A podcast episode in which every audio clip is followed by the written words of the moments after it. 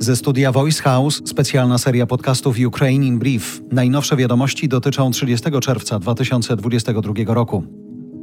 Na słynnej Wyspie Wężowej nie ma już Rosjan. Ulegli stałemu ostrzałowi ze strony Ukrainy. Armia Rosji nie była w stanie zniszczyć ukraińskich wyrzutni rakiet. Nie było też jak się okopać, bo wyspa to skalisty grunt. Ale jak zaznacza Ośrodek Studiów Wschodnich, wycofanie się Rosji nie oznacza oddania Wyspy Wężowej przeciwnikowi, bo to ważny dla Rosji punkt działań na Morzu Czarnym oraz rozpoznania i kontroli. Kijów twierdzi, że to sam Putin kieruje teraz rosyjską armią i dlatego tak intensywne są ostatnio ostrzały. Nie ma jednak potwierdzenia tej wiadomości. Sam Putin mówi, że wojska rosyjskie osiągają wyznaczone cele i że nie warto mówić o terminie zakończenia operacji specjalnej. Znowu oskarża Zachód o podżeganie Kijowa do prowadzenia agresywnej polityki wobec Moskwy i próbę utworzenia trwałego przyczółku destabilizacji w pobliżu rosyjskich granic. Koniec cytatu. Według OSW komentarz Putina świadczy o tym, że nie zamierza zakończyć wojny po opanowaniu granic administracyjnych Donbasu i przyłączeniu zajętych terytoriów.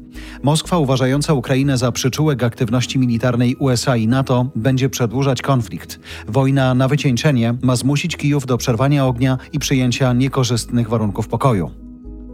Z kolei na Międzynarodowym Forum Prawniczym w Petersburgu rosyjski prezydent sugerował, że Rosja będzie dążyć do zbudowania bardziej demokratycznego i sprawiedliwego świata, w którym zagwarantowane byłyby prawa wszystkich narodów oraz zachowana kulturowa i cywilizacyjna różnorodność ludzkości. Cytuję za Onet. Okupant twierdzi, że port w Berdiańsku działa ponownie i wypłynął z niego pierwszy statek z ładunkiem 7 tysięcy ton zboża. Cel podróży nie został podany. Bezpieczeństwa statku pilnują okręty floty czarnomorskiej. Na zajętym przez Rosjan terytorium jest ponoć 1,5 miliona ton zboża.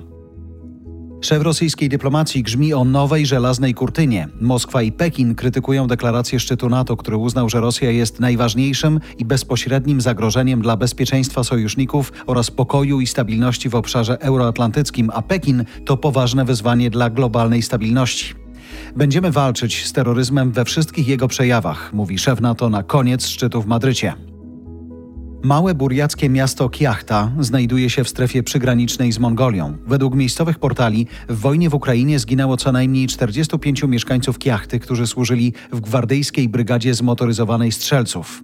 Strona ukraińska oskarżyła kilku żołnierzy z tej brygady o torturowanie cywilów w mieście Motyżyn, ale w samej Kiachcie walczący w Ukrainie mężczyźni są uważani niemal za świętych i za męczenników.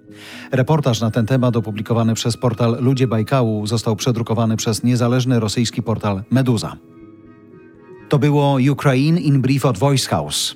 Kierownictwo produkcji Dorota Żurkowska. Redakcja Agnieszka Szypielewicz. Dystrybucja Olga Michałowska.